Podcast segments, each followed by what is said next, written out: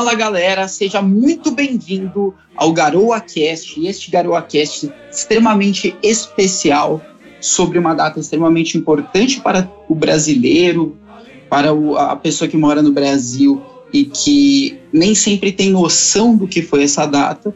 Então a gente está fazendo esse podcast trazendo gente que é especialista e gente que é curiosa, que nem eu, que nem o Bill, que vai atrás pesquisar e traz uma informação aqui para você também. Este programa é um oferecimento da LIT Studart, curso de comunicação e expressão. Fale bem em público para fazer este curso, para ir, a, ir atrás deste maravilhoso curso que vai te ensinar dicção, projeção vocal, articulação vocal, linguagem corporal, linguagem gestual, coisas importantes para você usar no seu dia a dia, seja lá a profissão que você tenha. Você vai entrar em contato com o telefone 021 98430 0814. Vou repetir o telefone aqui, anote aí: 021 98430 0814. O nosso podcast ele está uh, sendo publicado no Spotify, no Apple Podcasts e agora também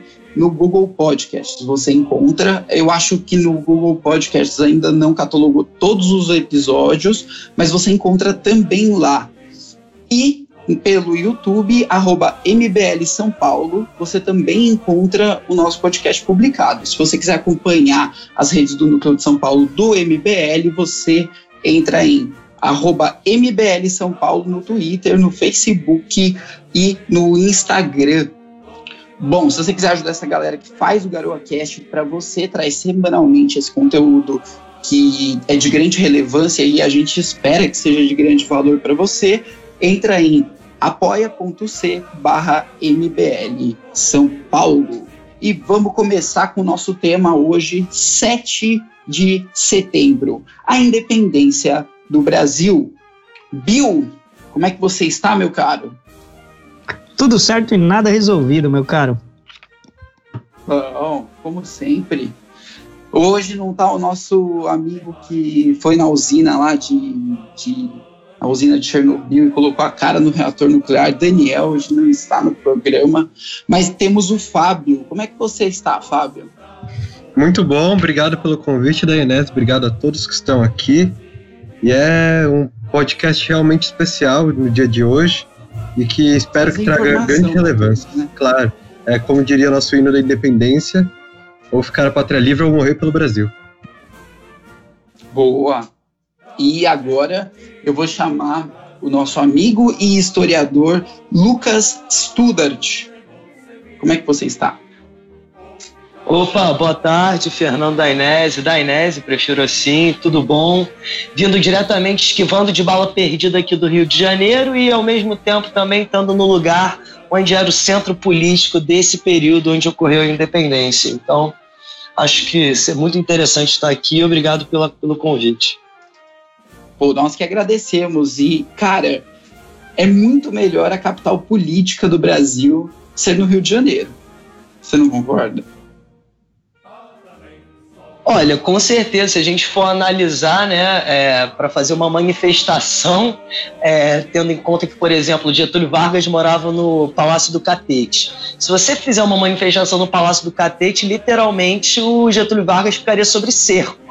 Agora, em Brasília, você coloca sei lá quantas mil pessoas lá e continua parecendo que você não tem como ter acesso ou botar algum tipo de pressão sobre o governante. Então aqui eu acho que o poder de expressão por todo como a estrutura da cidade é criado, o centro da cidade, né, é feito. Então acho que é, é muito melhor do que do que do que o projeto do Niemeyer, com todo respeito a ele. É, é, a pressão popular é muito mais efetiva, né? Sim.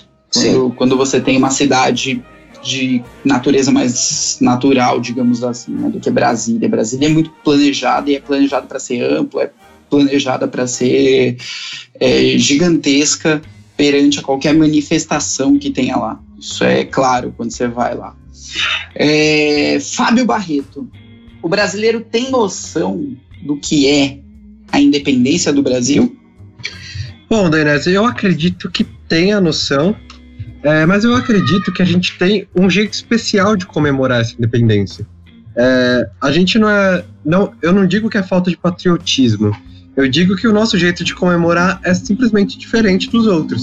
Nós temos vários países que é de um jeito, digamos assim, voltado à pátria, é, voltado à bandeira, voltado a tudo, e nós somos do nosso jeito, sabe? Eu não acho que é falta de patriotismo, eu acho que é só o nosso jeito. Entendi. E Bill, o que, que você acha? Você acha que a galera, assim, o afegão médio, aquela pessoa que trabalha, não está muito inteirada com política, às vezes com história, sabe o que sabe do que aprendeu na escola, né? Você acha que essa galera tem noção do que seja o 7 de setembro? Ou a independência do Brasil? Então a gente tem que separar o conceito de noção para responder essa pergunta. Noção, conhecer todas as minúcias né, de como foi a nossa independência, como que era o Brasil, né, já na, já na independência a gente poderia caracterizar o Brasil já como um império, já funcionava de forma autônoma, etc. Então, é, conhecer tudo isso não conhece, de fato não conhece. Sabe sim, né, pela, pelo fato histórico, né, da proclamação de Dom Pedro I, as margens do Rio Ipiranga, etc. Conhece essas, né, os jargões históricos, mas conhecer as minúcias, a informação de como ocorreu todo o processo, né, as pessoas que foram ímpares nesse processo, como é, né, José Bonifácio, a própria dona Imperatriz Leopoldina, enfim, não conhece, infelizmente não conhece. Isso vem é reflexo da defasagem de ensino que a gente tem no nosso país, né, um ensino histórico principalmente enviesado, né, a gente tem é, é, é um viés é, ideológico no nosso ensino de história que dificulta o conhecimento da história do país, né, e dificulta até os brasileiros terem orgulho da independência, né, é, é muito engraçado isso. O Brasil é, eu... tem um fenômeno peculiar nesse sentido. É, eu concordo com você, cara. A gente tem uma mania de desvalorizar a nossa história, entendeu? E tentar desconstruir a história nacional que foi criada. Foi criada, inclusive, pelo pai, né? Do, de quem proclamou a independência, que é de quem a gente também vai citar hoje, que é Pedro I, filho dele, Pedro II, criou toda uma história nacional para o país através da criação do Instituto de Histórico e Geográfico Brasileiro, e parece que é, desde o do fim do, do, do, golpe da República, não da proclamação, adorei que você falou que é enviesado, né? Que até hoje na escola as pessoas falam de proclamação da República quando deveriam falar de golpe da República. Ainda mais o pessoal de esquerda que adora falar que tudo é golpe, né? Menos a proclamação, a proclamação para eles da República. É, tudo é golpe. Virou que nem. Elas ficam. Elas, elas usando os termos que são importantes e que são termos que não deveriam ser é, relativizados, né? Não deveriam é, usar o tempo todo para situações é, cotidianas, porque é aquela velha história, né? Quando você usa o termo da forma certa, ele já perdeu aquele valor de tanto que o cara ficou repetindo, né? Que nem fascista, nazista. Sim, sim.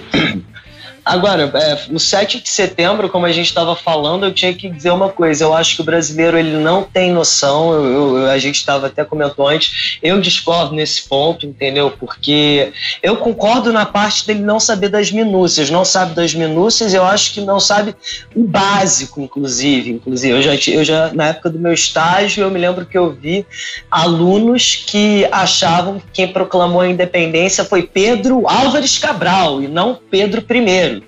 Então, é, é, é, é de uma falta, é, é de um conhecimento tão raso, assim, que acaba o quê? Acaba não criando o sentimento de patriotismo que é necessário para um, um, um brasileiro, na minha opinião, e para qualquer cidadão ter orgulho do seu país, saber a história do seu país.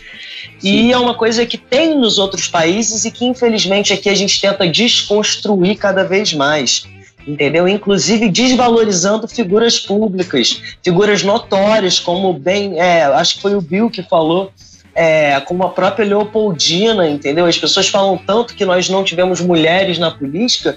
Antes da Dilma, o pessoal fala que a Dilma foi a primeira governante mulher, mas as pessoas esquecem que nós tivemos Leopoldina, que exerceu o papel de regente, nós tivemos também a princesa Isabel, que exerceu o papel Isabel. de regente. Entendeu? Inclusive, inclusive, fazendo como também bem falaram, a Lei Áurea, que foi a lei onde ela disse antes: mil tronos eu teria, mil tronos eu perderia, para assinar essa lei, entendeu? Então isso mostra que eles tentam tirar o valor de uma pessoa que realmente lutou e que a família, não só ela, como toda a família, que isso vem de Pedro I, quando ele corta a própria mão e diz que o sangue dele é vermelho como o de um negro. Então a gente vê que isso vem desde sempre, entendeu? Então a gente vê a esquerda tentando desconstruir um pouco é, essa identidade, essa história e tentar tratar eles como meros. É, nobres, entendeu? Que utilizavam o Brasil como seu próprio feudo e eram absolutistas. Aquele típico rei gordo, né? Isso, é, como retrata o Dom João VI, né? O comedor de frango. É, é, é, é incrível isso. Ele, ah, eu fiquei tão feliz que você falou de Dom João VI. Sabe o que, que Napoleão fala desse gordo que o pessoal fala? Que ele foi o único que o enganou. O cara que, com, que se conseguiu basicamente derrubar toda a casa real na Europa o único que conseguiu enganar ele foi Dom João VI, esse rei gordo burro, como as pessoas acham que ele era. Então. Cara, é foda. Foi um dos maiores estadistas que a gente teve na história da humanidade e a gente, o, o ensino enviesado insiste em demonstrar esse cara, né? A Globo retrata naquela. Eles tiveram um seriado, né, sobre sobre. É, dos infernos. É, e aí mostrava lá aquele, aquele babacão, aquele gordão, né? Que só comia frango, etc. E criou esse estereótipo de Dom João VI como se ele fosse um comedor de frango, rei burro, né? E é. aí cresceu essa cultura de português é burro, etc.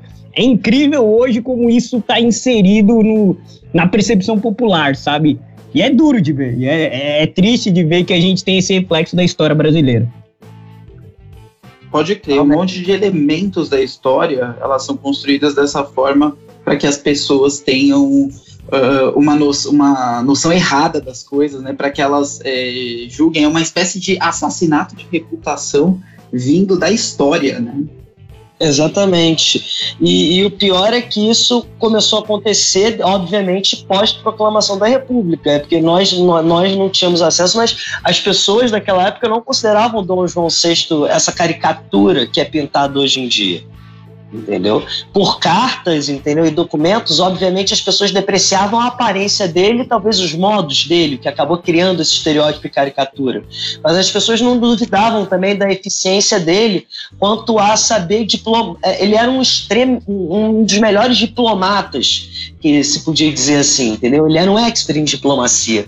Ele sabia da posição frágil que Portugal exercia dentro do cenário europeu, então ele sabia como balancear a amizade com a Inglaterra sem ter que se sem ter que aborrecer a França, é claro. Então ele conseguiu fazer esse jogo duplo até o final e conseguiu enganar Napoleão, entendeu? Tanto que aquela expressão, aquela, aquela famosa expressão haver navios, fala exatamente quando as tropas do general Junot estavam adentrando Lisboa, e aí eles viram as velas dos navios portugueses, com a corte portuguesa, mais de 15 mil é, é, portugueses, né? Indo para o Brasil e as tropas chegando a Lisboa, né? E ficaram a ver os navios. Então, a partir disso que veio esse ditado também. Caralho, que legal. É. Pô, muito louco. É, Bill, Studart e Fábio, eu queria convidá-los para a gente fazer uma viagem no tempo e conhecer passo a passo como é que foi esse processo. Né? Vocês podem chamar bem de revolução, mas é um processo, né, é, que a história do Brasil passou é, constituindo o que a gente conhece hoje por 7 de setembro, né, a independência do Brasil. Então, no início, para que isso é, seja se tornasse viável, você precisava construir uma ideia de nacionalismo dentro do país, né?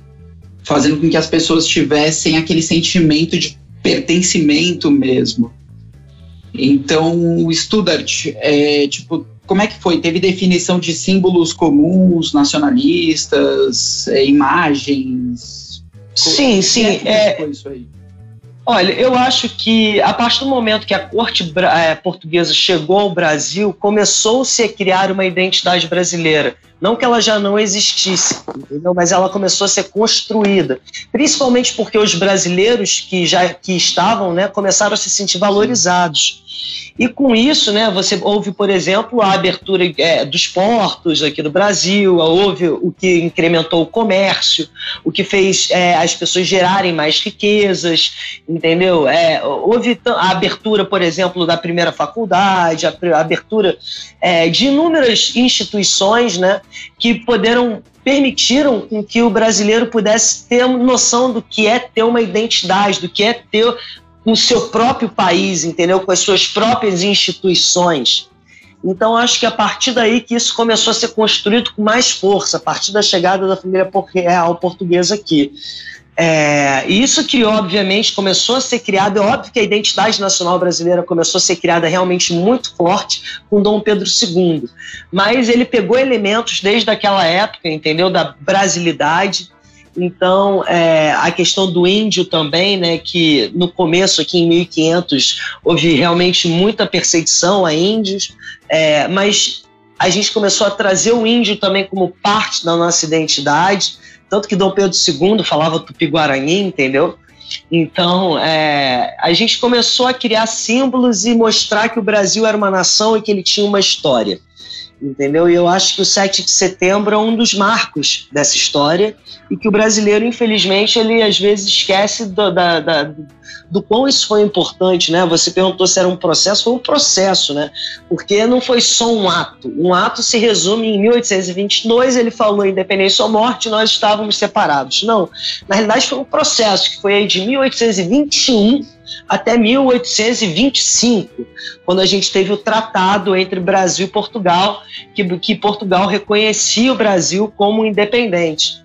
Então não foi não foi uma coisa que foi, do, foi de um dia para o outro, que deu na, na, na cabeça de Pedro I, ah, cansei, vou me separar e acabou, é isso. Então é uma história bem legal de se contar, é uma história que poucas pessoas sabem, que tem pouca, muitas minúcias e muitos personagens e muitas pô, coisas interessantes, cara, muito fodas mesmo, falar assim, no português bem Sim. claro. E é, aquele e... quadro, sabe aquele quadro que tem um morrinho de terra?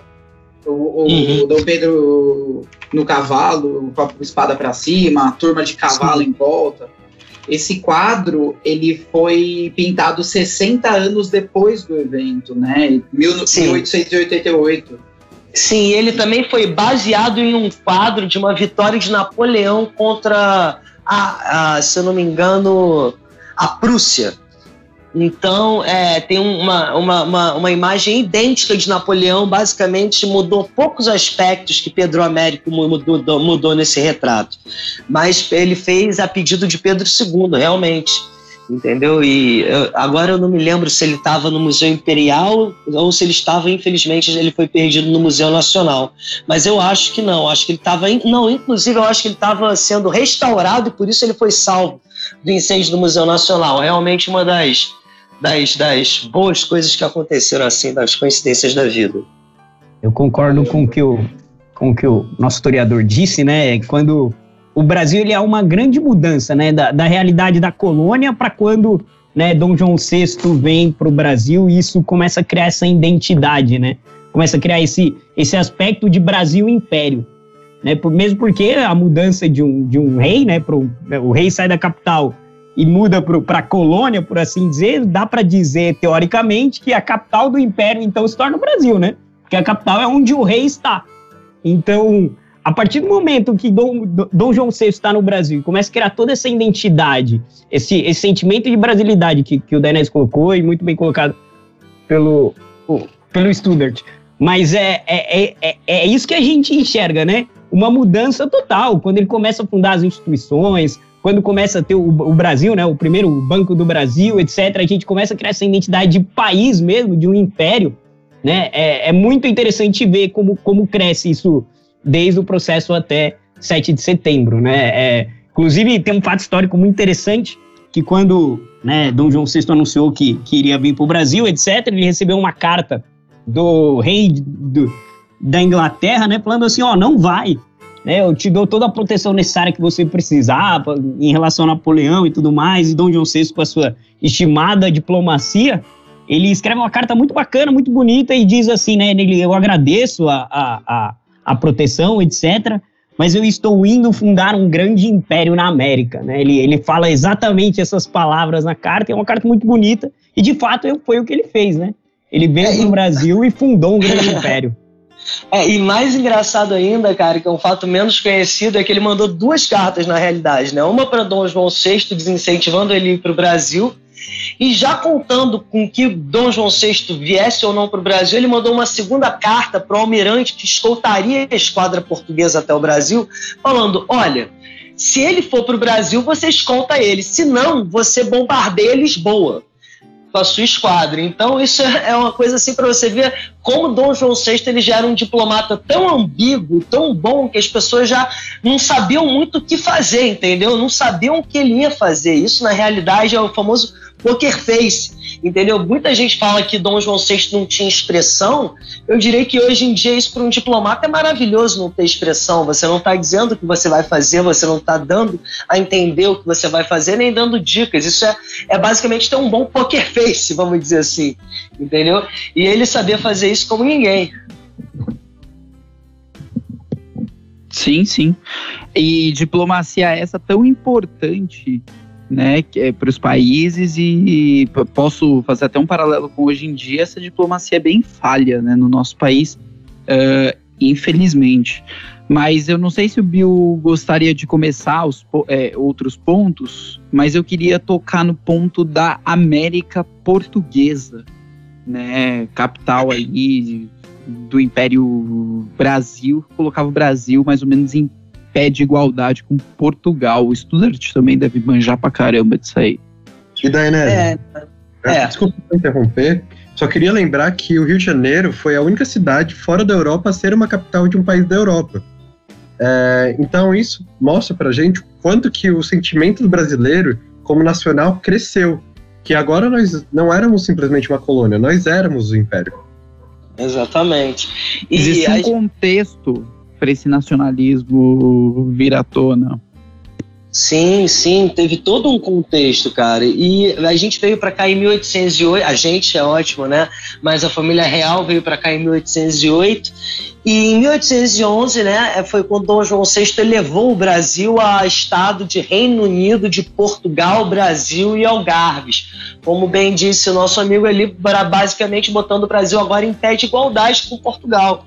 Isso abriu toda toda uma grande um mar de oportunidades de investimentos, entendeu? De criação de instituições, como a gente bem disse. E aí a gente dando um, um, um início assim, vamos dizer, a, a, a uma caminhada de uma história nacional. Então a importância dessa vinda é fundamental e posteriormente a gente vai chegar no 7 de setembro, né, que foi um marco tão importante quanto também. E também teve todo um contexto, como também teve é, esse, esse, eu digo assim, esse nosso início como nação, entendeu? Essa capital aí no Rio de Janeiro, chamava-se Reino Unido de Portugal, ah, não a capital, né? O, a junção dos impérios ali. Chamava-se Reino Unido de Portugal, Brasil e Algarves. Correto. Correto? Isso. Exatamente. Reino Unido de, de, Portugal, Brasil e Algarves. Então, é, Algarves, inclusive, aí eu já vou, se deixar o historiador falar, Algarves foi uma das dos únicos países que se manteve fiel à coroa de Bragança, com Dom Miguel, irmão de Pedro I, tentou tomar o trono da filha de Pedro I, e isso já é história para depois assim, mas Algarves, Brasil, é, Portugal, Brasil e Algarves, exatamente. O que, que é Algarves?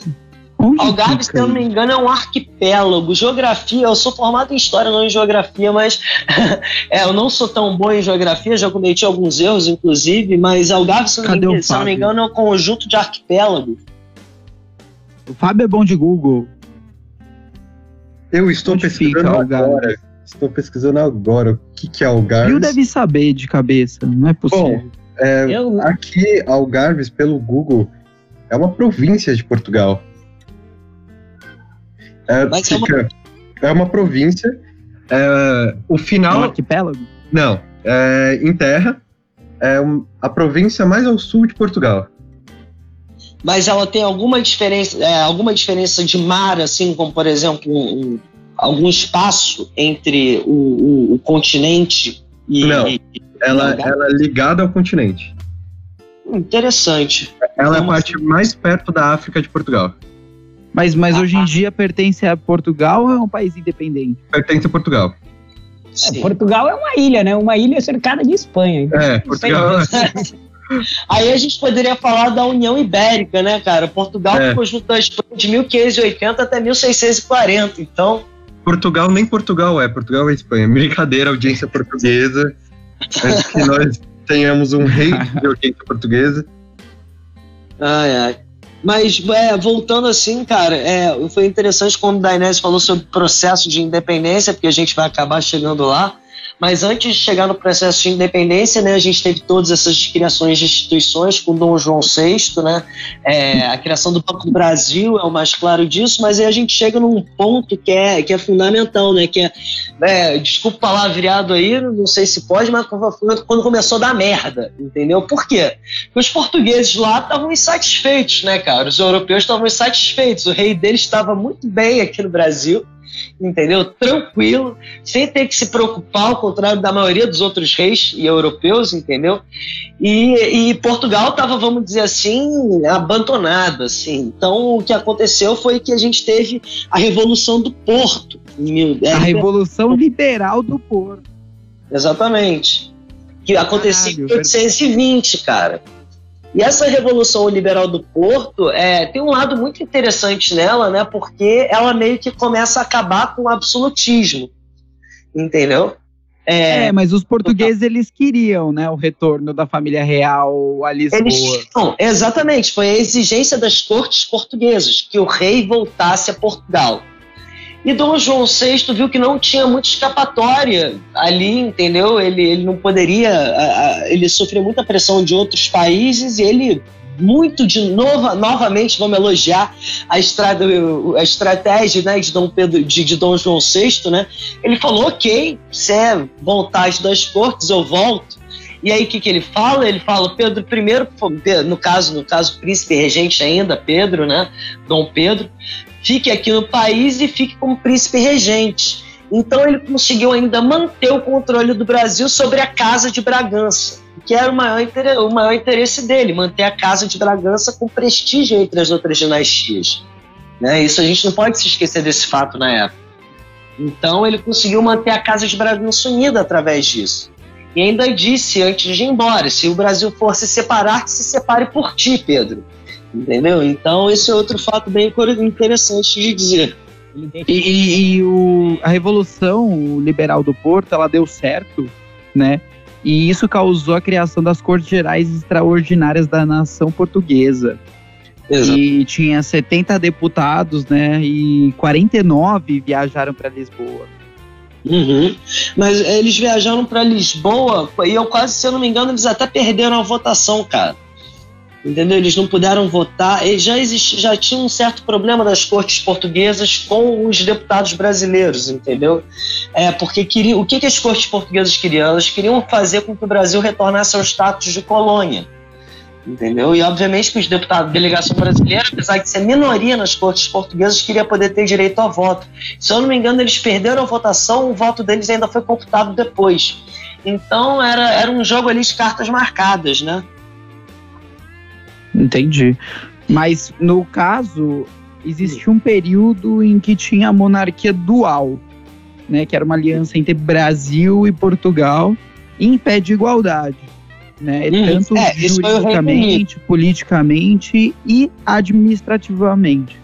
Sim, esse foi o Reino Unido de, de, de Portugal, Brasil e Algarves, que durou até 1822, no caso. No caso, não sei se foi, foi é, dissolvido em 1819, agora me pedi para dar a data específica, me pega. Mas eu acho que foi o Brasil foi, foi, foi Reino Unido com Portugal de 1811 até 1821 ou 1820. Aí teria que checar qual é a data correta exata. Entendi. E isso também abriu precedente para outros impérios, né? Tipo o uhum. Império Austro-Húngaro, em 1867, que também era nessa dualidade, né? jurídica, política e administrativa. Sim, sim, sim, exatamente. É, mas mas é, é, é, muito, é muito difícil, porque é, eu não sou especialista em direito, mas eu sei que isso é um caos. Entendeu? Quando eu fui tentar estudar o Reino Unido e tentar entender um pouco do aspecto jurídico, de como ele funcionava, eu admito para você, Dainese, que eu falava que, meu Deus, eu acho que o melhor jurista teria que estudar aquilo no mínimo uns 15 anos para conseguir entender, porque não era tão fácil. Entendeu? Sim, sim. Era bem complicado. E nós temos que lembrar, é, só, só uma, um adendo, nós temos que lembrar que, para a gente ter uma ideia de quão loucura é isso, que o Reino Unido, a gente fala muito, ah, o Reino Unido são quatro países, o Reino Unido, na verdade, são muitos países. São os quatro principais que estão ali perto da Inglaterra, mas ainda respondem a rainha o Canadá, ainda respondem a rainha a Austrália, Nova Zelândia, é, então não é uma coisa tão simples assim de se administrar. Que top. E não dá pra gente também fazer um jogo, uma jogadinha aí, colocar o Brasil no meio? A gente pode tentar. A gente pode tentar. Olha, quem, é que, quem é que é a favor do Brasil entrar na Commonwealth, cara? Eu, eu, eu seria a favor, cara. Mas eu duvido muito que a rainha é a favor. Ela, ela não quer essa treta pra ela, não. É lógico. Chega pra rainha e fala: Você quer Brasil? Vem Petrobras, vem Correio. Você quer? Dela, não, eu prefiro um chute no saco. Mas é, não, a Elizabeth. Elizabeth. Um saco pra levar um chute. Eu, eu Elizabeth, acho que... Elizabeth II, no alto dos seus 90 e tantos anos, vai olhar, já passou por tanta coisa na vida, vai falar: olha, isso pra mim é cidade, não, obrigado. eu acho que a rainha morre se ela souber disso. A única um rei jovem, isso, né? porque os, os jovens eles são mais revolucionários. Eles iam chegar e falar assim: não, bora, vamos pegar essa bronca aí, vai ser império do Reino Unido aqui, bora. É, se, se fosse o, o, o, Não é nem o William, o William tá muito certinho agora. Se fosse o Harry, mano, eu falei, ele ia falar aí, vamos, vamos, partiu merda. Imagina. Agora.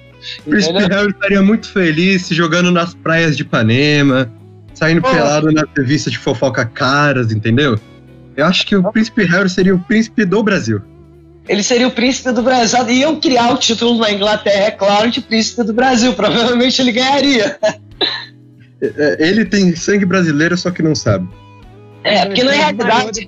É, deixa eu até. Isso é interessante falar, porque o título de príncipe do, príncipe do Brasil, em Portugal, antes do Brasil para Reino Unido, era o título que se dava ao herdeiro presuntivo do trono de Portugal entendeu? E o segundo no, na linha de sucessão era o é, príncipe da Beira, entendeu? Então tinham esses dois títulos que eram dados aos dois primeiros herdeiros varões presuntivos é, aos tronos assim de Portugal. E aí a gente pode entrar até em outro detalhe curioso, que é a maldição dos Bragança. Eu não sei se alguém aqui já ouviu falar dela, já? Não. Não conheço. Não conheço.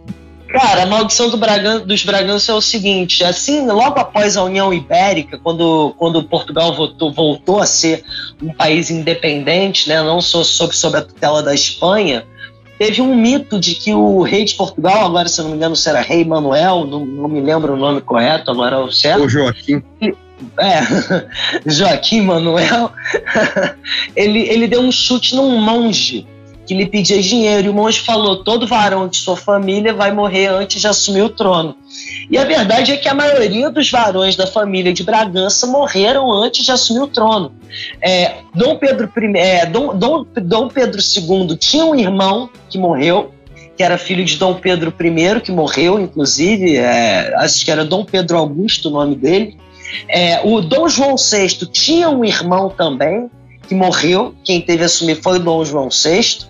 Se eu não me engano, a mãe deles, Dona Maria II, também é, teve que assumir, porque quem teve que assumir foi o tio, porque o herdeiro também morreu, seria o, o, o varão.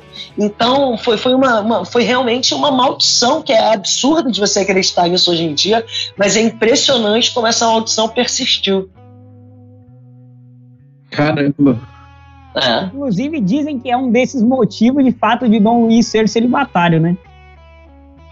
Ah, ainda tem isso eu já não sabia. Não sabia. É, eles dizem, eles dizem isso. Dom Luiz não tem. Dom Luiz, para quem não sabe, hoje é o é. atual chefe da Casa Imperial, né? O herdeiro do trono da, da família de Bragança e tudo mais, e, e ele é celibatário.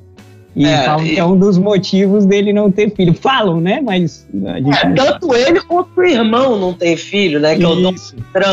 Dom Só que foi ter filho foi o terceiro, que foi o Dom Eudes, se eu não me engano, até morreu, infelizmente. Meus pêsames aí para todos os monarquistas. É, eu sou historiador, eu gosto muito de estudar, principalmente Pedro II, mas hoje em dia eu não sou a favor da monarquia no Brasil, não acho que daria certo. É, mas é, já um parlamentarismo talvez, mas para não fugir do assunto, é, meus pêsames, Dom Eudes, né, e o filho dele, Dom Rafael, que eu já inclusive conheci quando fui conhecer um dos círculos monárquicos aqui no Rio de Janeiro a fim de pesquisa. É, Dom, Dom Rafael, provavelmente, se o Brasil né, se tornasse monarquia, seria o nosso, nosso imperador que assumiria o trono. Né? É, é, Claro que sim, a gente tá falando isso não, né? No caso, a ordem hoje é Dom Luiz. Né, mas, é, dada a elevada idade né, dos dois, é, tanto Dom Luís quanto Dom Bertrand, provavelmente seria Dom Rafael, que seria um rei bem novo. O que seria, inclusive, até uma coincidência, né? Porque, para quem não sabe, Dom Pedro I tinha 24 anos, se não me engano. o Dom Pedro não II assumiu com candidatar, 15, tem né? Hã? Não, você não tem sangue real, meu caro. Você não tem. Tem que ter sangue real. A graça da monarquia é ter um sangue real. Não, tem que se candidatar, tinha que abrir um processo. Nossa, não ia dar certo votar nisso. É a mesma coisa que Vamos o dar pra frente da. Inglaterra e tá tudo bem. É, ia vir uns Bolsonaro. Você pode fazer. Exatamente, você pode dar uma de Napoleão lá e se autoproclamar imperador, entendeu? E é isso. Imperador e criar a tua casa real, entendeu? É, você pode fazer isso. Só uma dica, não invada a Rússia. Gostei dessa ideia. É, exatamente, não invada a Rússia, isso não dá certo. Ou se invadir a Rússia, vá no verão e não pise na Sibéria. Exatamente. Inva e Mas que vamos voltar ao tema. Silva Moscou. Vamos lá, vamos, senão a gente se perde aqui. Retorno da família real para Lisboa foi em 7 de março de 1821. E aí, o que vocês têm a comentar?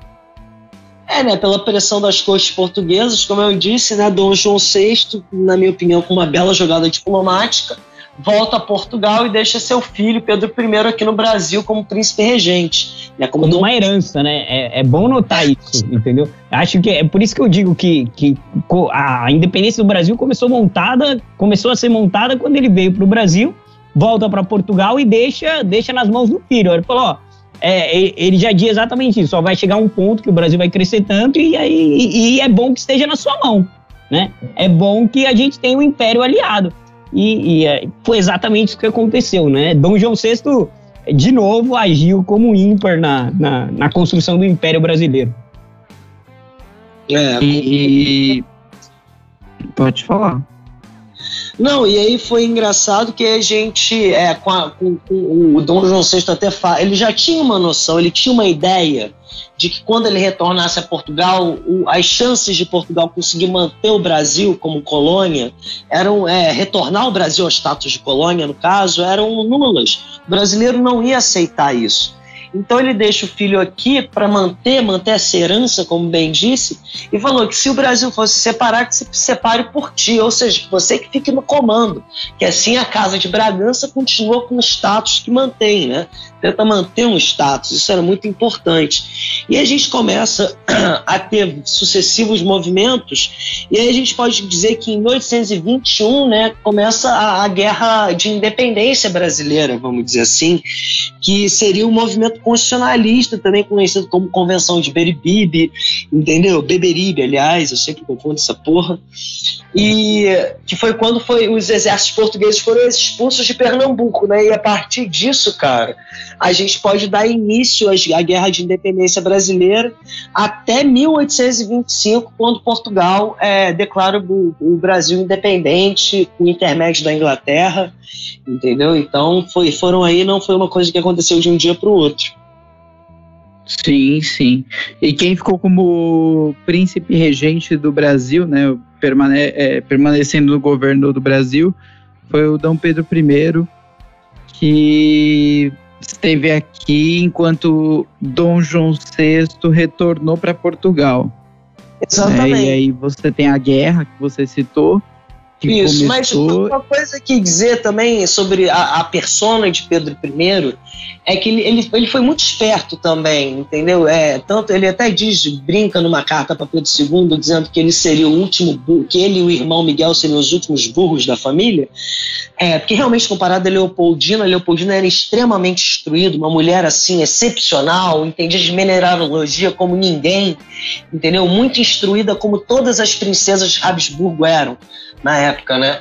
Então, é, tanto que eram as princesas mais cobiçadas da Europa, entendeu? Então, porque elas eram instruídas tanto politicamente como também no aspecto é, social da questão.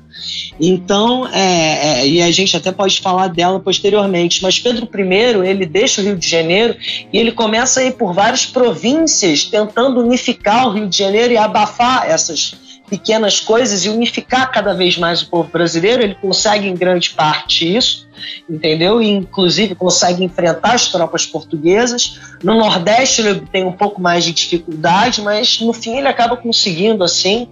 E, e no final ele acaba dando o grito do Ipiranga, que foi o marco da que é a historiografia brasileira. Para quem não sabe, a historiografia é o nome que se dá a como você escreve a história, né? Quem escreve a história, como ela é escrita. Então, é onde você define os marcos, etc.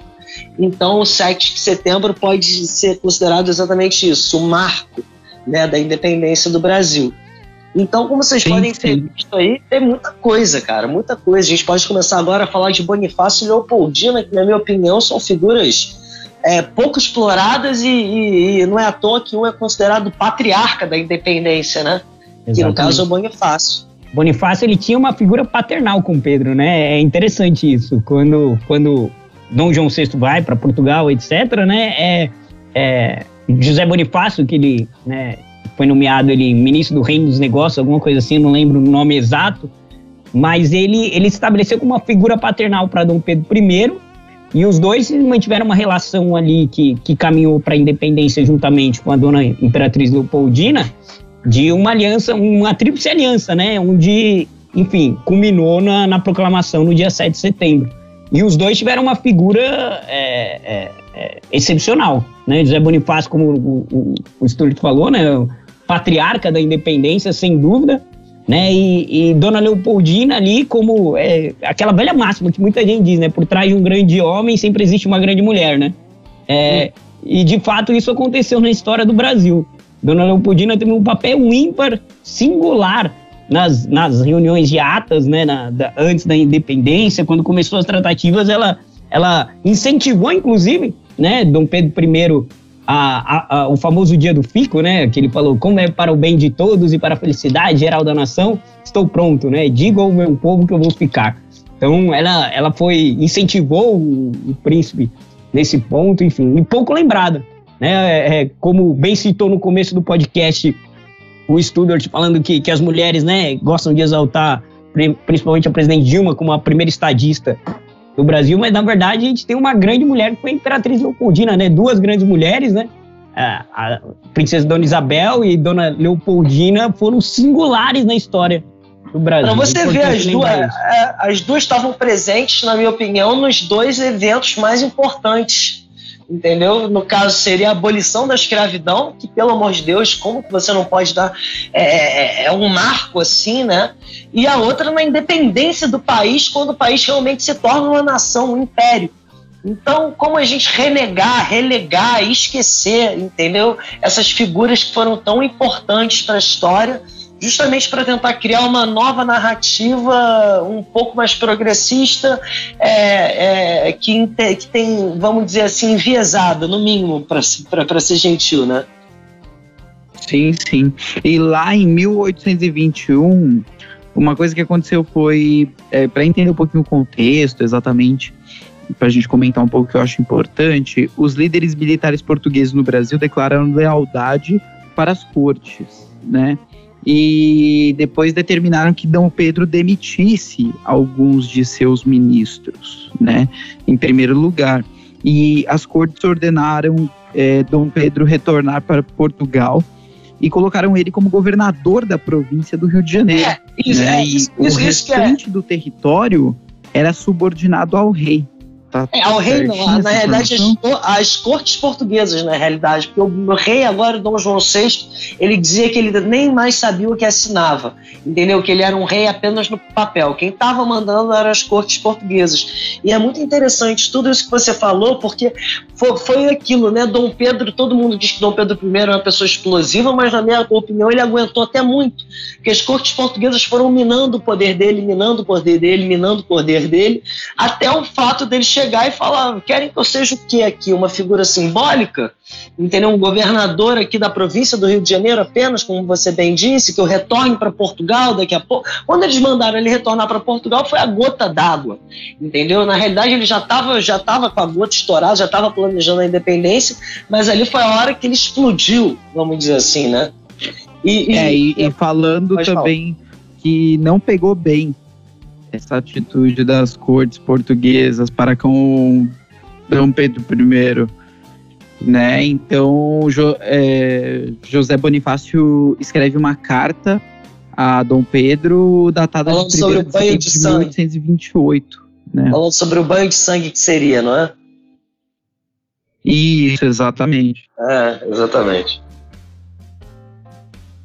José Ah. Bonifácio de Andrada, o patriarca da E só, independência. e só uma curiosidade sobre José Bonifácio, da é, trazendo um pouco da- agora da cultura atual, é, desde acho que de agosto, desde o começo de agosto, na volta do futebol, o Santos vem com José Bonifácio estampado na camisa. É, justamente para homenagear o patriarca, que também é patriarca da cidade de Santos. Então a gente consegue ver que esses símbolos eles ainda permanecem. É, eles vêm de uma era que a gente tem que se tem uma narrativa muito progressista, mas esses símbolos, quando eles são símbolos verdadeiros, eles permanecem e eles fazem que a história seja contada da maneira que ela ocorreu. José Bonifácio, além de, dessa, dessa parceria né, com, com o próprio Dom Pedro I, ele ainda teve uma parceria com Dom Pedro II, né? Dom Pedro II que assumiu o império com 15 anos de idade, né? E foi para mim foi um dos maiores, o maior estadista que a gente já teve na história desse país, né? Dom Pedro II, que tem minha eterna lealdade. Inclusive, ele, o mentor dele ali, né? O pensamento, a forma dele governar, aquela questão que ele fazia da alternância de poderes. Inclusive, cabe um podcast só sobre né, o período do império do, do- do- de Dom Pedro II. A Mas- minha monografia tem, eh, foi sobre ele. Seria, seria o maior prazer da minha vida poder falar sobre Pedro II, porque, na minha opinião, ele foi um dos maiores seres humanos do planeta, sinceramente, sem, sem querer exagerar. Ótimo. Dizem para Tá que as pessoas não podem ter ídolos, mas se eu puder ter um ídolo, seria Pedro II. E tá aí, se fosse para ter monarquia hoje em dia, seria se quando a gente criasse uma máquina do tempo, pudesse trazer ele de volta e dar seis meses para ele se atualizar, porque ele não ia precisar mais do que isso, cara. Exatamente. Ele era um gênio, cara. Ele era um, É um gênio. gênio. Era um gênio e, assim, um dos caras que fizeram fazer ele gênio foi, sem dúvidas, Bonifácio, né? Sim, E com certeza. Foi, foi o mentor dele, enfim. Cara, É, é, é fantástico a história do Brasil. Se a gente olhar, ó, um, um, um moleque de 15 anos assumiu um império que passava por problemas, etc, precisava de uma união, né, etc. Tinha tudo para dar errado. Tinha tudo, tinha tudo, tudo, tudo. E, e ele foi o o melhor, in- incrível imperador que a gente teve. É, é, é, É. era um gênio. Eu queria fazer um convite ao nosso ouvinte para se imaginar a pessoa que você era com 15 anos assumindo o Brasil. Exatamente. E ver o Imagina. que difícil seria. Cara, eu acho que, que, que Pedro II, assim, ele é uma Isso é pessoa. é, não, provavelmente se eu sou proclamado imperador do Brasil com 15 anos de idade, meu amigo não ia dar certo. Meu amigo, não daria para mim também. Eu Não, e, e parece que É, Pedro II, ele, ele, ele, ele, ele diz que ele cometeu um erro. Que, se eu não me engano, ele fechou a Assembleia uma vez, entendeu? E ele é crucificado pra caramba por causa disso. É, uma coisa, foi uma coisa bem rápida. Foi, se eu não me engano, foi isso. Ou ele, ele, ele cometeu algum erro que agora não me lembro. E aí ele fala numa carta, assim, muito claramente para Condessa de Barral. Quando a gente falar de Pedro II, a gente pode até falar isso sobre isso. Que ele fala que falam que Pedro II era santo, mas nem tanto assim, né? Condessa de Barral tá aí para provar isso. Mas ele fala assim: queriam o quê? Eu tinha apenas 15 anos, entendeu? Então, é, é, você vê que, cara, é uma, é uma responsabilidade imensa, entendeu? E não é tão diferente da responsabilidade que foi posta sobre os ombros de Pedro I, que tinha apenas 20 e poucos, entendeu? a gente tem que lembrar que a gente A gente tinha um imperador de 15 anos que agia como 15 anos de vez em quando, e hoje a gente tem um governante de 60 que age como garoto de 13, então. Basicamente, é basicamente isso. Esse é sobre a situação. Analogia perfeita. Sim, sim. E ainda sobre Dom Pedro I, a gente tem a briga do Brasil com as cortes portuguesas, né? E a famosa frase: como é para o bem de todos e para a felicidade geral da nação, estou pronto. Diga ao povo que eu vou ficar. O famoso dia do fico. É, esse, esse, é, essa frase ela não foi proferida bem assim. É, eu não me lembro como ela foi proferida agora. Eu não me lembro porque é, essa, essa, essa frase ela foi adaptada. Entendeu? Pelo Brasil Paralelo tem razão. Descubra no GaroaCast de hoje. Entendeu? A, a, frase não é exatamente essa. Eles adaptaram a frase para soar mais bonita, né? Porque é muito bonito quando você ouve. Se for pela felicidade de todos e bem geral da nação, diga ao povo que fico. Pô, é realmente é, é, uma coisa assim, parece que é que é, você está num, num, teatro assim com uma cena ensaiada. Não foi bem é. essas palavras, mas ah, deu a entender isso. As melhores histórias precisam de uma boa fantasia, de um bom fato. Claro, com certeza. com certeza. Ah, é, o dia do fico foi muito importante, na minha opinião, porque realmente mostra o quanto que a gente precisava que o Brasil tivesse um governante com mãos de ferro, digamos assim, para a gente não sofrer mais a pressão que a gente sofria da colônia. Porque neste momento a gente já tinha identidade nacional, nós já viemos passando por um por uma época que nós éramos a capital, que nós éramos o, o Reino Unido do Brasil, é, com Portugal e Algarve, nós éramos a capital e queriam que a gente voltasse a status de colônia, que a gente continuasse sendo aquilo que a gente foi durante os 300, não, os 100, 200 anos anteriores. Então eu acho que isso demonstra o quanto que a gente precisava de um Dom Pedro I naquele momento e o quanto foi importante esse dia do Fico para a independência. Eu acho que o dia do Fico, tirando o 7 de setembro, eu acho que ele é tão importante quanto o 7 de setembro na realidade, né? Porque se, se foi naquele momento que Pedro II realmente teve a decisão de ficar no Rio de Janeiro, eu acho que ele vale inclusive mais do que, do que a independência. Porque a partir do momento que ele diz que vai ficar e está desobedecendo às cortes portuguesas, ele basicamente está desafiando Portugal dizendo: olha, daqui eu não saio, vocês não mandam mais em mim o que acontecer a partir de agora, aconteça o que acontecer, vamos que vamos, e vamos ver o que, que acontece. Basicamente, falei acontecer quatro vezes, mas é isso. E também, e também temos que lembrar é. que ele estava desafiando é, não só as cortes portuguesas, quanto aqueles, a nobreza que já estava instalada no Brasil, a nobreza cravocata, é, cafeeira, que queria que realmente continuasse sendo a colônia para que eles pudessem é, tirar vantagens com isso. É, o que aconteceu depois exatamente é, do, do, embate do Brasil com as cortes portuguesas no dia do Fico, né, foi que rebeldes contra esses, essas cortes portuguesas é, é eles estavam querendo uma constituinte, né, em 3 de junho de 1822.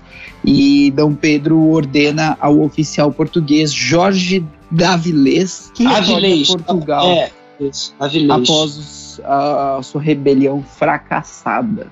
Certo, Studart? Exatamente. As tropas do, do, do, do, general Jorge Avilés elas se concentraram ali no Morro do Castelo, mas foi cercado pela, por 10 mil brasileiros armados e aí depois teve que, que se retirar para a Baía de Niterói e depois foi transportado de volta para Portugal. Que da hora. É.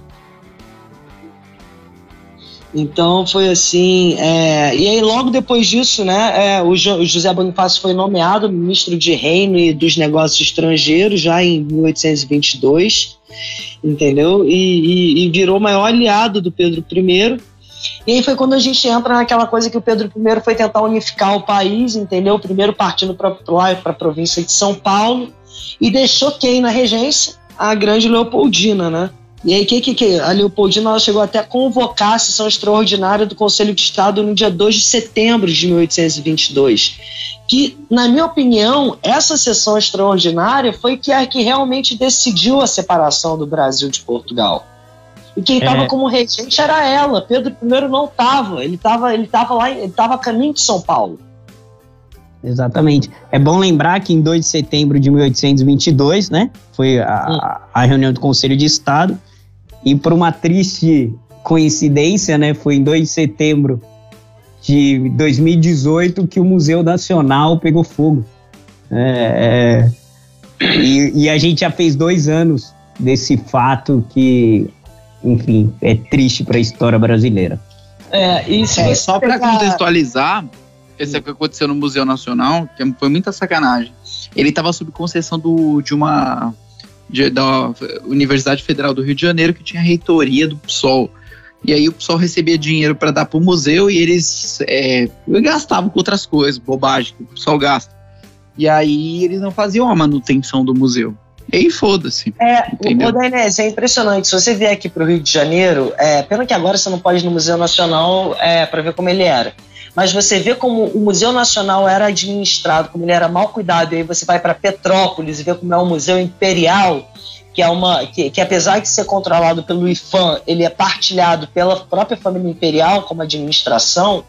Você vê que, que é completamente diferente, entendeu? Lá você não pode nem utilizar o seu próprio sapato para entrar. Eles dão sapatilhas para preservar o chão.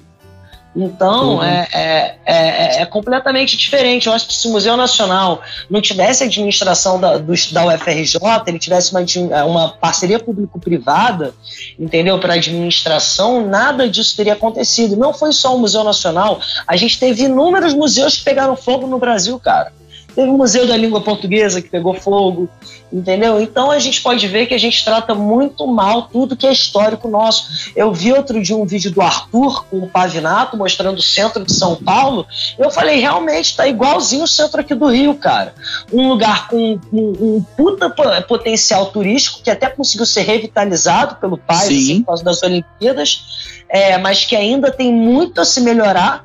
E aí eu comparei, vi o centro de São Paulo de vocês, e eu falo, tá aí um lugar com puta potencial turístico, mas que realmente está completamente abandonado. O centro de São Paulo é terrível. Terrível. Porque assim, além dessa história de Cracolândia, além de tudo, é, toda a parte ruim, tem pichação, cheiro de mijo, sabe? Essa sensação que você sente no centro velho de São Paulo. Não era, né? Era pra ter uma sensação boa, uma sensação de história, de nostalgia e tal. E além disso, quando- todo, tudo que você vai fazer pro centro de São Paulo, por exemplo, de madrugada, você tem blitz na saída de todos os lugares, assim, de lei seca.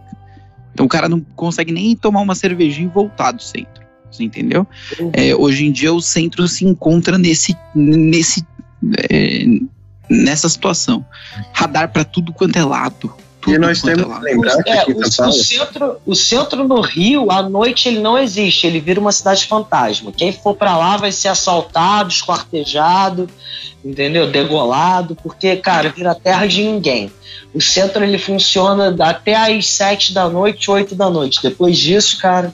Aí você pode ir para os centros boêmios ali do lado do centro, que no caso seria a Lapa, entendeu? Que todos esses lugares, cara, são centros históricos brasileiros, onde hoje em dia tem mais moradores de rua. Por exemplo, na Lapa, na Rua do Lavradio, é onde teve a primeira loja maçônica do Brasil. Entendeu? Que é a grande loja maçônica do Rio de Janeiro, da qual até Pedro I foi, foi, foi, foi considerado mestre. Entendeu? Foi elevado à posição de mestre.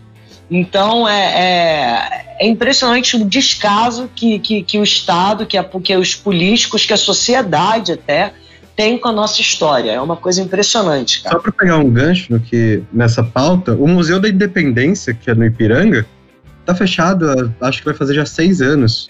É, dizem que para reforma, mas é uma reforma que nunca acaba. Então nós temos que ver que a gente realmente não cuida. É, aproveitando que a gente está falando de dependência, que seria tão importante. Imagina a gente poder fazer um podcast de lá de dentro do museu, por exemplo. Só que a gente não tem oportunidade. Sim. Exatamente. E aí a gente tem o fatídico dia da independência ou morte, né? Independência é, do Brasil, é, que foi no dia 7 de setembro de 1822. E a gente chega ao fatídico dia é, que a gente está se referindo no podcast inteiro, né? Tem peculiaridades históricas exatamente nesse dia? O que, que vocês falam disso?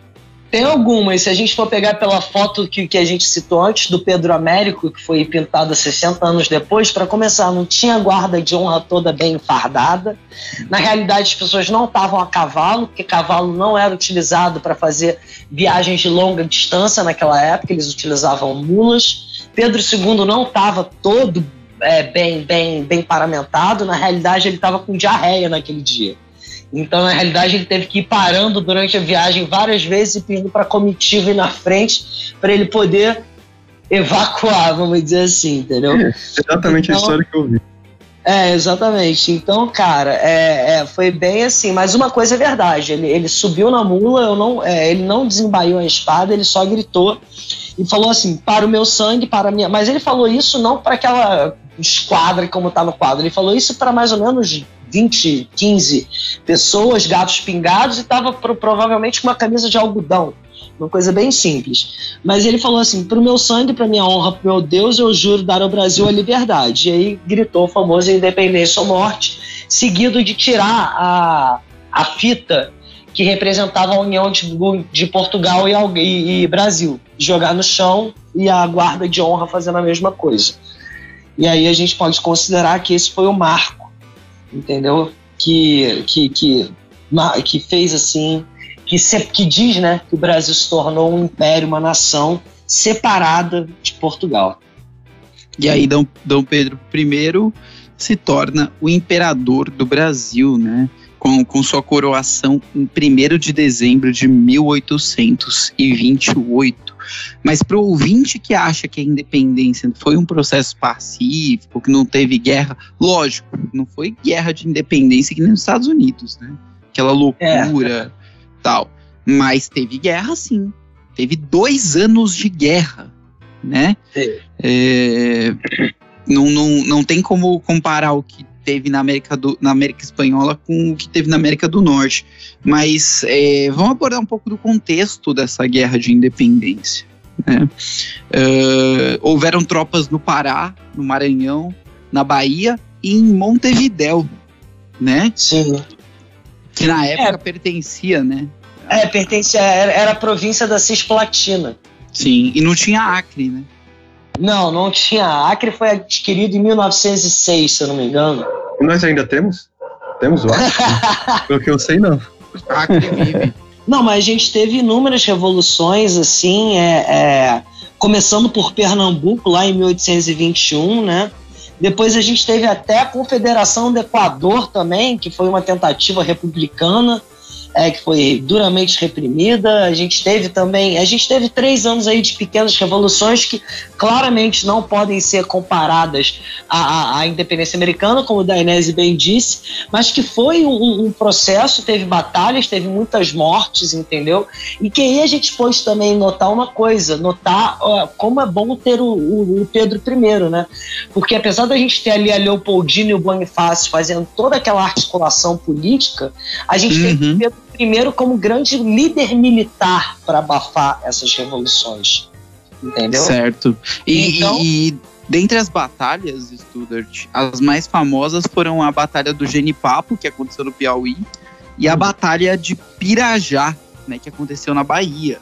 Uhum. Foram batalhas é, expressivas, né? Houve confronto, houve luta, enfim.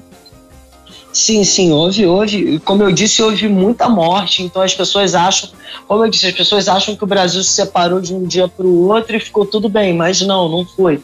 Foi um período aí de dois anos de guerras, como você disse, até em 1825, quando Portugal conseguiu, é, é, conseguiu não, né?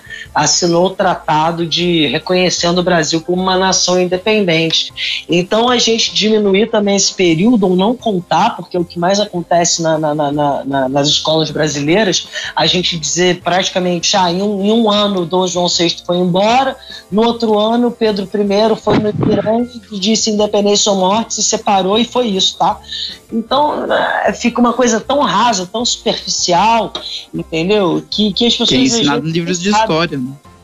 É, basicamente é isso, é o que é ensinado entendeu? Então é bem, é bem, é bem complicado, é bem triste assim saber que, que a história do Brasil ela, ela, é, ela é contada de maneira tão, tão superficial, tão rasa e de maneira tão enviesada em certos pontos também. Mas, mas o, deixa eu perguntar pro Bill. Você sabia, Bill, que neste período tem uma história famosa da Maria Quitéria, que ela era uma, ela era uma mulher infiltrada no exército, né, que ela queria lutar, e depois que descobriram ela, que ela estava clandestina ali, eles deram uma honraria a ela, né, de cavaleira da Imperial Ordem do Cruzeiro. Sabia dessa história? Isso, e aí fazem até uma, uma referência dela a Joana Angélica, alguma coisa assim, né? Eu ouvi há muito tempo essa Sim. história. Sim. É a nossa Ah. Joana Dark. né? Isso. É que é que em português né, ela era Santa Joana Angélica, né? Mas é Joana Dark, era uma referência a Joana Dark, muito interessante. Foi na Guerra da Independência da Bahia, não foi? Na, na Revolta Foi. da Bahia. na revolta da Bahia. Exatamente. E o Brasil teve vitória na luta contra Portugal, eh, né, através de acordos com mercenários britânicos. E, e na verdade, o, o, o que fez o Brasil ganhar essa guerra de independência foi a Marinha brasileira, né, que enfrentou Portugal eh, com navios comprados às pressas na época. Né, É, a batalha de exatamente. 4 de maio de 1823, não é, Studart? É, e o Pedro I estava desesperado né, pela falta de fundos. É, inclusive, porque é, Dom João VI ele era um bom diplomata e também não era bobo, né? Então, quando ele saiu do Brasil, ele levou tudo que podia com ele. Então, ele deixou o filho meio que, que sem ter muito com o que fazer. Então, é, é, ele, se eu não me engano, foi nessa época que ele contratou, inclusive, o Cochrane, que era um, um lord da, da Marinha Britânica, que era muito conhecido, entendeu? Agora eu estou tentando lembrar, é exatamente isso. Lord Cochrane, que era um, um almirante inglês, se eu não me engano, e ele é ajudou Thomas muito- Cochrane. Thomas Cochrane, exatamente. E ele, é, é, inclusive, ele é odiado, né? No, teve até uma, uma história, um caos político, né? Que a gente gosta de chamar aqui no Rio, muito engraçado, que foi quando o José Sarney chegou à província de... A província, eu acho, mas o estado de... Agora vai me fal- falhar o estado, que tem uma homenagem ao, ao Cochrane. Ele, ele simplesmente pisa e fala assassino, assassino, assassino. Porque realmente Cochrane ele não mediu forças, nem Pedro II mediu forças para reprimir essas rebeliões que houveram, entendeu? Então eles realmente eles foram com tudo. Eu, eu, eu tenho que dizer que Pedro I era um exímio líder militar, entendeu? Não só pela atuação dele na Guerra de Independência do Brasil, como posteriormente para recolocar a filha dele como rainha de Portugal, sendo que ele enfrentava as tropas do irmão, que tinham 80 mil soldados, e ele tinha em torno de 12. Então você pode ver que ele, ele sempre foi contra, contra as expectativas e sempre acabou ganhando. Então é Sim. muito bom a gente frisar ele como o exímio líder militar ele foi. Sim, e em 29 de agosto de 1825 você tem o Tratado de Amizade e Aliança, né? Indicando a ruptura do Brasil ah, como dependente de Portugal. E você tem a independência brasileira e o Brasil saindo dessa numa pior, né? Que ia ter que pagar uma indenização para Portugal. ainda, né? A A gente dia- é endividado com a Inglaterra, né? A Inglaterra pagou para Portugal e o Brasil nasce já endividado, com uma dívida pública enorme a ser paga. Nossa. O melhor que jeito reflete até os dias de hoje. reflete até o dia de hoje, né? Mas assim, é, o, Bra- o que, que é importante notar? O Brasil ele nasceu com uma norma, um, né, com, com a dívida pública, mas era um país com, com enorme potencial, né? Nessa época a nossa economia era uma economia grande, né? Era um país com enorme potencial de crescimento. E esse potencial veio se perpetuando durante o Império, né? Durante o- os dois gover- o governo monárquico, né? Principalmente com Dom Pedro II. Era um país que tinha problemas? Era. Como, como né, todo país tinha. Mas não problemas quanto a gente vê hoje, né? Nossas, eu- Claro. eu insisto nisso muito. Nossas instituições na época da monarquia, graças ao trabalho de José Bonifácio, né, e principalmente Dom Pedro II, eram instituições muito mais sólidas. Muito É, mais sólidas. e- e eu acho que quando você quer dizer problema, você quer todo mundo acaba é, é por causa da escravidão.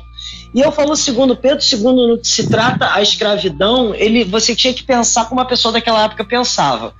Você viu como é que foi nos Estados Unidos, entendeu? É, é, foi, foi um processo assim, a guerra, a guerra de secessão, que foi de 1861 a 1865, foi realmente muito dolorosa, teve muitos mortos, assim, a guerra é, civil americana, para falar assim em termos leigos, entendeu? Então, Pedro II achava: olha, eu vou tentar fazer isso paulatinamente, eu vou tentar fazer isso gradualmente, justamente para não haver uma ruptura, onde pode acabar havendo o quê? O Brasil se dividindo e criando vários republiquetas e virando que nem uma América Espanhola. Ele sempre. Que não ia ser Pedro- de tudo ruim. É, olha, naquela Depende. época eu acho que era. Eu acho que essa é a questão. Naquela época eu acho que era. Tanto você vê que a América Espanhola, por exemplo, era uma sucessão de revoluções e ditadores caudilhos. O Dom Pedro II cons- con- con- conseguiu manter a unificação do império, né? O que isso fez com que o Brasil tivesse dimensões continentais. né? Se hoje o Brasil tem esse E território enorme, reconhecimento. E reconhecimento internacional também. Isso. Tanto é que já em 1824 os Estados Unidos reconheceu a independência do Brasil, né? Claro que influenciado por toda né, essa questão de, da- das colônias, né? Os Estados Unidos foi uma colônia e não, não engolia isso, nunca engoliu, né? Principalmente quando aumentaram o imposto no chá. Mas é, reconheceu o Brasil justamente por causa disso, isso foi um dos fatores. Porque o Brasil, ele tinha expressão já mundial e, e era um grande império, né? Ele não era é, um, né, um- um reino, ele é um império, um império porque tinha dimensões continentais. E isso se Sim. manteve por causa da administração de Dom Pedro II, né? Sendo Dom Pedro I e posteriormente Dom Pedro II. É. E é até engraçado a gente aqui chamar o Pedro I de imperador e não de rei, porque o motivo da gente chamar ele de imperador é porque justamente porque é, eles queriam que Pedro I fosse aclamado pelo povo. E rei vinha de uma, de, um- de uma, de uma designação que é por direito divino. Entendeu? Então, por isso que, que, que quiseram chamar o Pedro I de imperador constitucional do Brasil. Por aclamação dos povos, entendeu? E não por direito divino. Que aí a gente entra naquela questão de, de imperador constitucional ou a gente entra no absolutismo, entendeu? Que era uma coisa que, que também estava muito presente na época por causa da Santa Aliança, que pregava o absolutismo dos reis na Europa. Sim, sim. E aí depois também eles deixaram de comemorar o 12 de outubro, né? Para tirar uma. para tirar a impessoalidade é, de, de- de- da data com Dom Pedro I e passaram a comemorar o 7 de setembro, né? Como a data da independência, uma data mais coletiva, né? Para que o brasileiro tivesse para É. si. Mas a data de aclamação do imperador realmente é 12 de outubro. Sim. E, e e do reconhecimento, né, de tanto de Portugal e pela da Grã-Bretanha foi no dia 29 de agosto de 1825. Sim, sim. Mas não é aquela comemoração hoje em dia que nem é nos Estados Unidos, né? O dia da independência por lá, 4 de julho. É, cara, é, é, você tá querendo dizer assim, em termos de como eles com- comemoram? Exatamente. Hoje É, em cara, dia a gente não comemora do mesmo jeito, 7 de setembro, né? É, é, o 7 de setembro você, você tem até alguns lugares que comemoram, né? Em Brasília, principalmente, tem alguma parada militar e tal. Mas o brasileiro em si, ele não acompanha, ele não sabe. É, nos Estados Unidos é um evento mesmo, as pessoas, as famílias se reúnem para assistir, entendeu? Para comemorar. É, é, é- realmente é uma data comemorativa mesmo, e que é mais um feriado. Tem cidades que têm salvas de canhão, um negócio É. bem doido. A gente entrou nessa discussão é, antes de começar a gravar o podcast e eu levantei um ponto que é mais ou menos o seguinte: nos Estados Unidos, como que se comemora o 4 de julho? Eles dão fogos de artifício, tiro pro alto, viva independência, é, churrasco com aqueles hambúrgueres. Na França, como se comemora o 14, o 14 de julho, se não me engano, né? Que é o dia da, da tomada da Bastilha. Eles vão para Champs-Élysées e ficam balançando as, as bandeirinhas Vive la France. Reforçam os estereótipos culturais desses países nesse dia. E no 14 Brasil, de julho, isso É. mesmo. e no Brasil a gente faz o mesmo. no dia 7 de setembro a gente vai pra praia, toma a nossa caipirinha, curte o nosso samba, e eu acho que esse é o nosso jeito de comemorar. Eu não acho que a comemoração ela tem que ser um padrão. Vamos tirar o dia para a nação e vamos lá saudar canhões, vamos. Não, mas, mas, mas você acha que o brasileiro sabe que ele tá lá na praia? Vamos dizer que ele esteja comemorando, né? Porque eu acho que ficar na praia é quase que uma, uma um cotidiano, pelo menos pro carioca. Então, então, pro carioca pode até ser.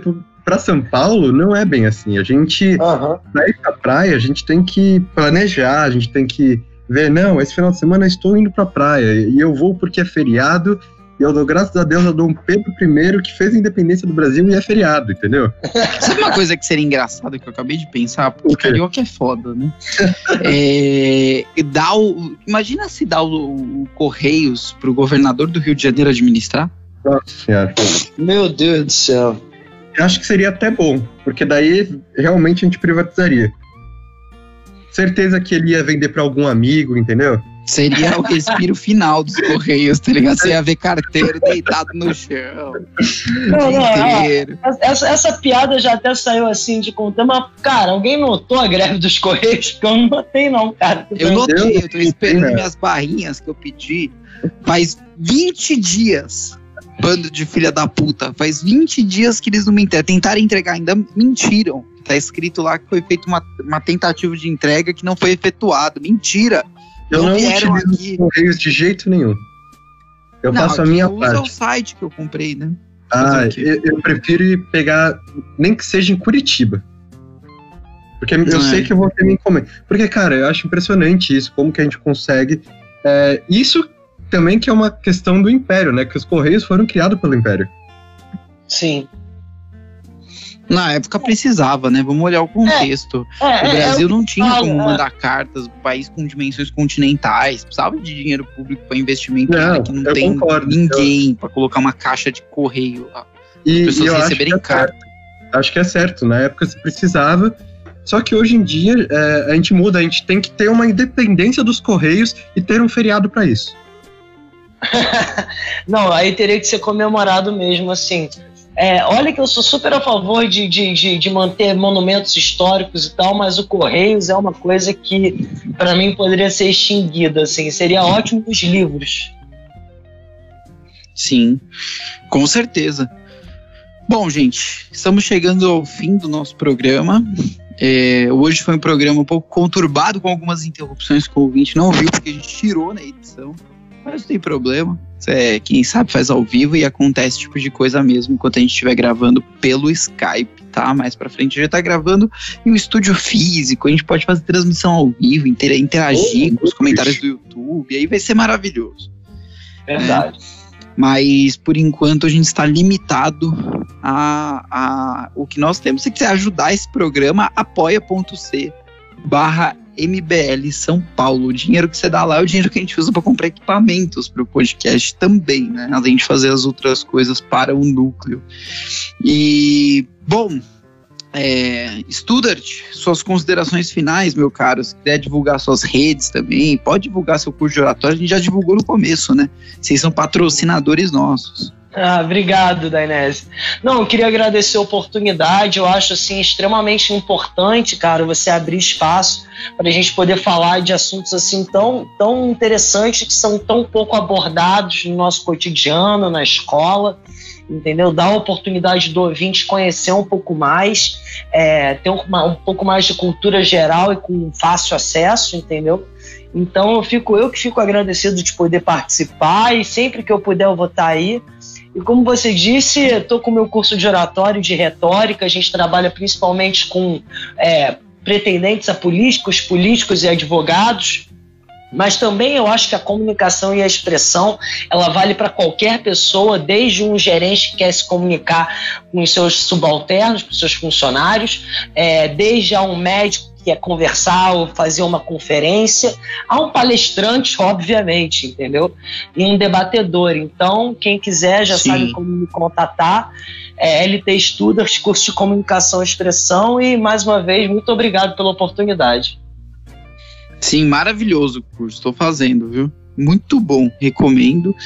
E É, é, assim, quem quiser, é um curso muito bom que, que o Studart, é, junto com a Tiziana, dão. Um curso maravilhoso, é, é, importante. Se você tiver pretensões de falar em público, isso pra, serve para qualquer um, né, Studart?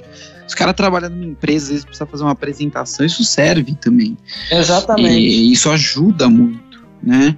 Então, entrem em é. contato aí às vezes as pessoas até esquecem que a forma de comunicar às vezes é até mais importante que o conteúdo, porque se você não saber como passar o seu conteúdo, não adianta nada você o ter, né?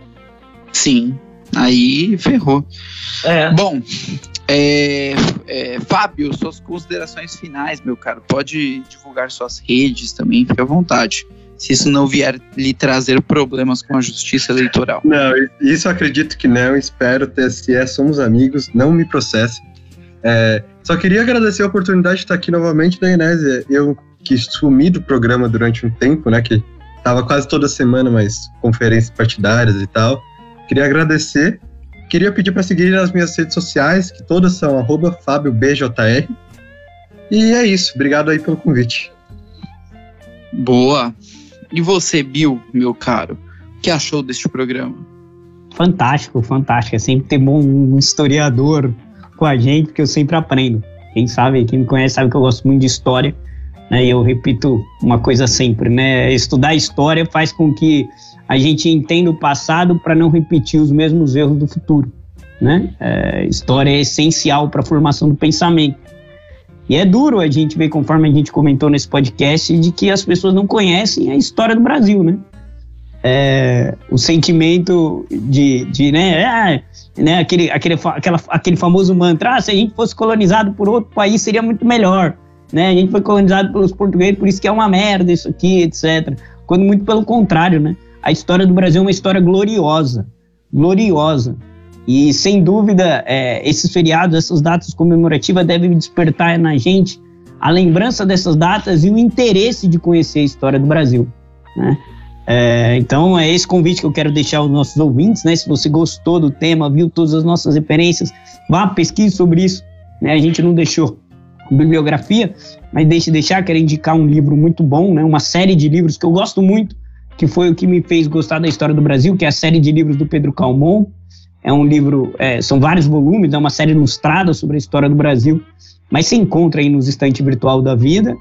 Enfim, estudem, Estudem, conhecimento, gente, é, o, é um dos nossos ativos mais preciosos. História do Brasil faz com que a gente seja mais patriota, que a gente ame essa nação, que, enfim, a gente sinta que.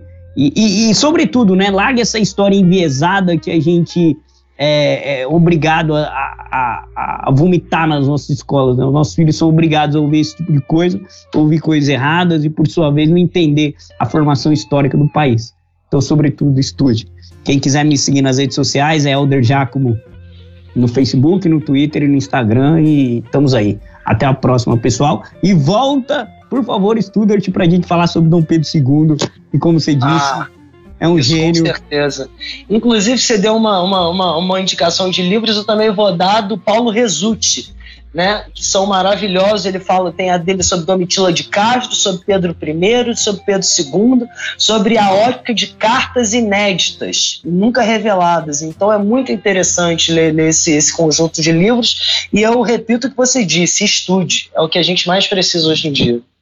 É isso aí. E principalmente estudar exatamente pelo contexto histórico que vocês falaram, mas para que mais tempos de prosperidade, de grandeza de nós como sociedade e não dos governantes venham à tona nesse país, né, com mais operações de caça a políticos corruptos e, e maior divulgação do, do trabalho dos políticos que fazem um bom trabalho pelo nosso país. É, se você quiser encontrar o nosso podcast nas plataformas Garoa Cast no Apple Podcasts, no Spotify e no Google Podcasts agora também. Procure por Garoa Cast e se inscreva para receber notificação quando o nosso podcast for lançado. Se você quiser ajudar estes que vos falam, vos falei certo essa frase, sei lá. Se você quiser ajudar estes aqui, apoia.c barra MBL São Paulo. É você que mantém a gente fazendo esse trabalho maravilhoso. Entra lá e faz uma doação pra gente, de qualquer valor que seja, já está ajudando muito. E se você quiser encontrar as redes do MBL São Paulo, ah, o podcast sai no YouTube também, esqueci de falar. É MBL São Paulo no YouTube. E se você quiser também seguir as redes do MBL São Paulo para ficar informado tanto com as questões da cidade, quanto a gente publica também questões estaduais, nacionais e questões dos nossos podcasts que saem, entra lá. Arroba São Paulo no Twitter, no Facebook, no Instagram. Este chato que vos fala chama-se Fernando Dainese e muito obrigado por ouvirem até aqui. Até o nosso próximo podcast. Falou!